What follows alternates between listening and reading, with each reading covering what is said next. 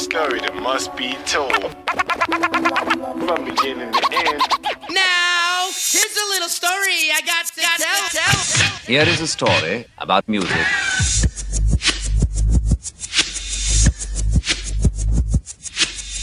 Stories about songs, the carnival.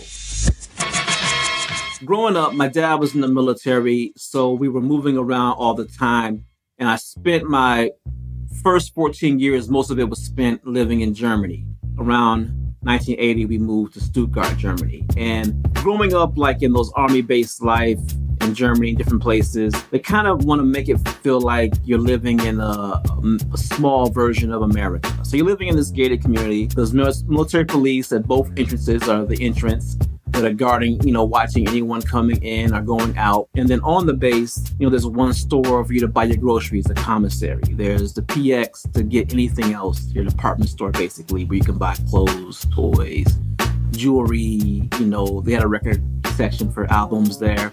Um, there's a bowling alley, probably one movie theater that shows one movie on the screen at a time, one church, just one of everything, you know, along with the living, you know, the, the housing. And, you know, beyond that, there's one TV station that plays American television and there's one American radio station. So it's kind of like really uh, stripped down to the bare minimum of what you can um, enjoy what's happening, you know, many, many miles away in the US. So one of the big like, you know, exciting things that wasn't there all the time that was a constant was the arrival of the carnival.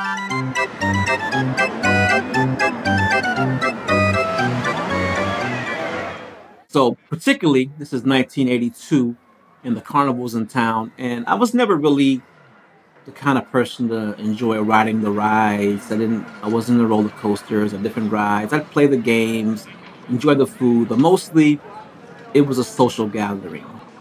So this particular year, uh, this was the fall. I'm pretty sure it was the fall of '82, and hanging out, talking to a friend, pretty much right in front of one of the small roller coasters. And at the time, you know, and I assume this is how it was anywhere in the world, it was common for it to be whatever pop song of the day or whatever pop song of the past top 40 radio is what they would play. So I'm sitting in front of, standing in front of this ride, talking to my friend, and um, song comes on that I recognize, the melody. I'm like, oh, okay, that makes sense. This song was pretty big last year. I'm a big fan of this song, Tom Club, Genius of Love. That's dope. But then all of a sudden, I hear rapping. Hey, we're friends, yeah, new and improved. We got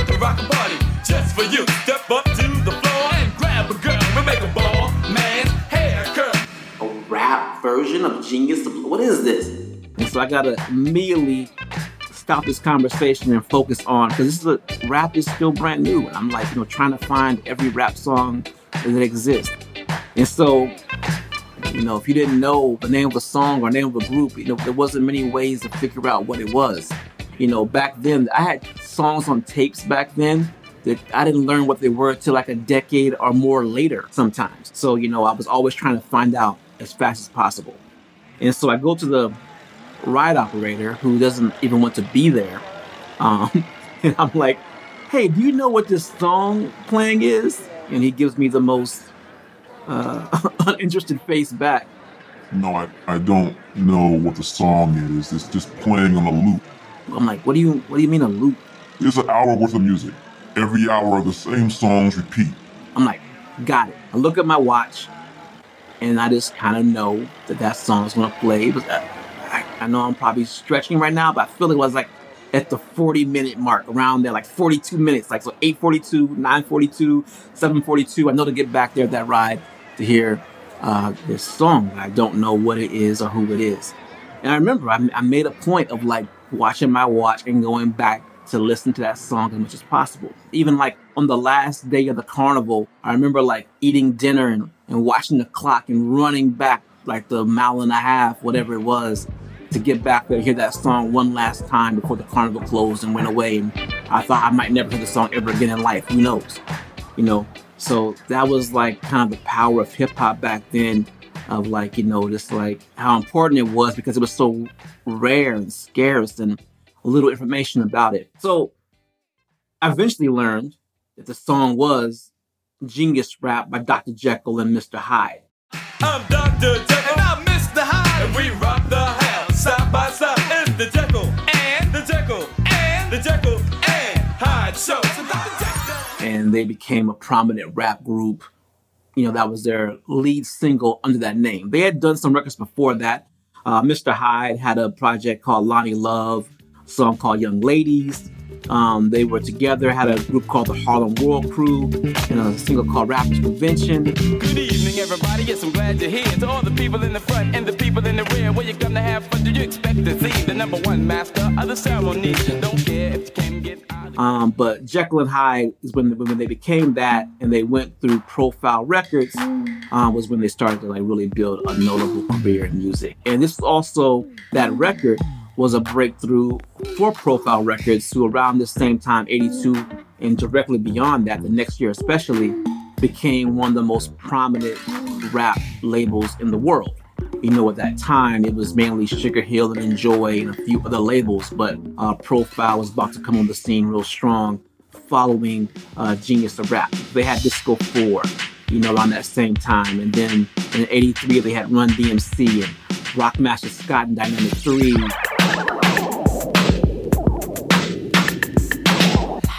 Rammellzee versus K Rob and Fresh 3 MCs. That's all around 83. And then later on, they had a lot of big names or, um, you know, uh, popular names from that time, like Spider D, the Masterdon Committee, the Showboys, Dana Dane, Rob Base, Sweet Tee, Derek B, you know, from the UK. And they had the whole UK hip hop series, Hard as Hell. So uh, Profile became real prominent, but that breakthrough thing was really uh, genius rap. Um, as far as Jekyll and Hyde, they had some other records after that. You know, I don't think many things hit as big as that, you know, uh, in my perspective, but they had some definitely some strong records. Like The Challenge was a flip on Vanity Six, Nasty Girls, and then they had a song called Getting Money by Pumpkin on the production. Probably their biggest single, though, might be AM PM and Fast Life in 84. AM, PM all night long. Turn your radio up, cause we are. And the only song to really capture their namesake, the Jekyll and Hyde concept, some called Transformation, that, as you can tell by the title, uh, speaks to the Jekyll and Hyde theory. Well, it was full moon on the 6th of June, and I'll never forget that night because I changed from a slick brother to another. And boy, it was a terrible set. You see, be a Dr. Jekyll means that I huh, can make about anything. So They really didn't speak too much on that. I think the one thing that kind of maybe the metaphor or the play on words with Jekyll and Hyde might be how they were different from the industry as a whole. Like they had, they didn't have the, the same look as rappers of the time. You know, they were dressed in like business leisure suits, and you know they were, they were, they had an album called The Champagne of Rap. You know, but that look kind of matched what they were doing. Like one of them worked on the stock market, one of them worked for the station, uh, radio station 1010 Wins, uh, buying like advertisement time. So they were kind of working in that industry, and their lyrics reflected that.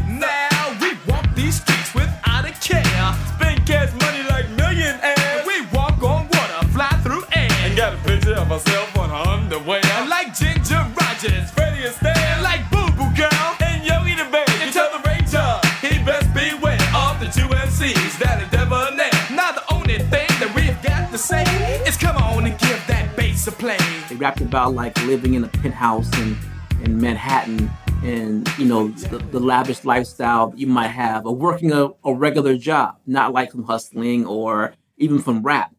Didn't necessarily necessarily say it that way. It was like you can have a nice job and have nice things and become the champagne of rap. Um, and even in that, you know, you can kind of see their like impact later.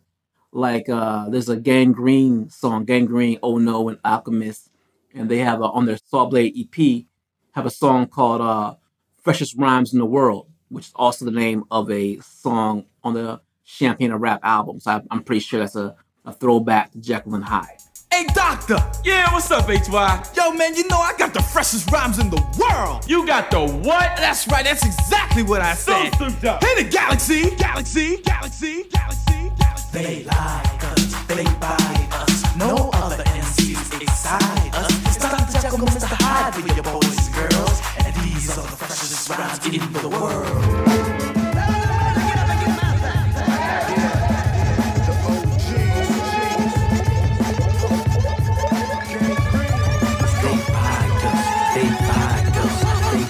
ever ever did like us. It's a little fairy tale for you boys and girls. These the freshest.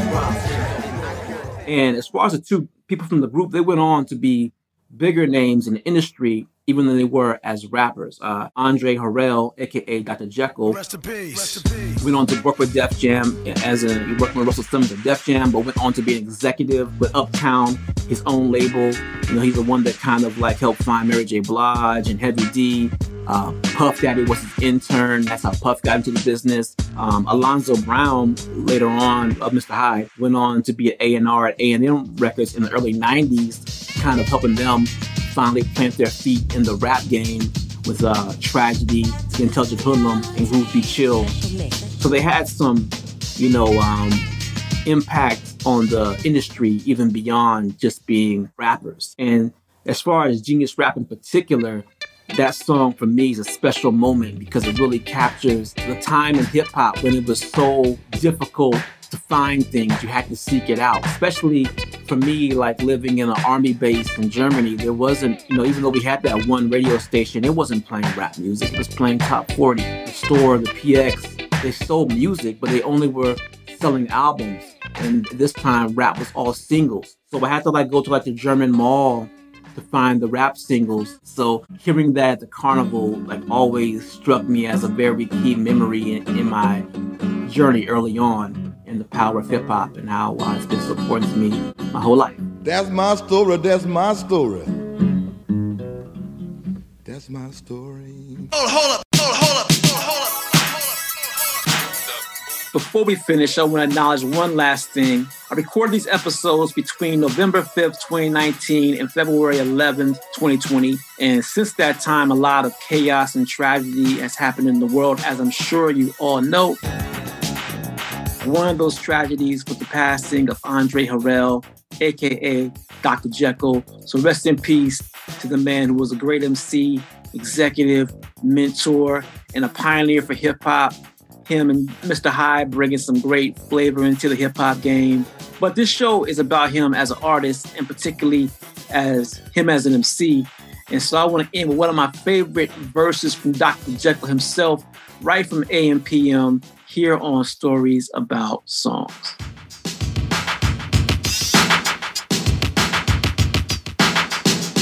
So my man, uh-huh. fresh dog, that's me. Just get on the mic and start the now. I've toured all around the USA, and when it comes to MCing, there's one thing to say. I'm the top of the list. So when it comes to this, and when I rock the microphone, I cannot miss. I just put the microphone to my lips. I move my body I shake my feet, uh-huh. and that's when I rock you out your seat. You scream and shout while I'm busting it out, cause baby doll, that's all I be about. Now tell me, how could you ever resist? Huh, a kid that rocks as hard as this. I'm Dr. J E C K Y double L and baby doll, I got that. Clank, clank.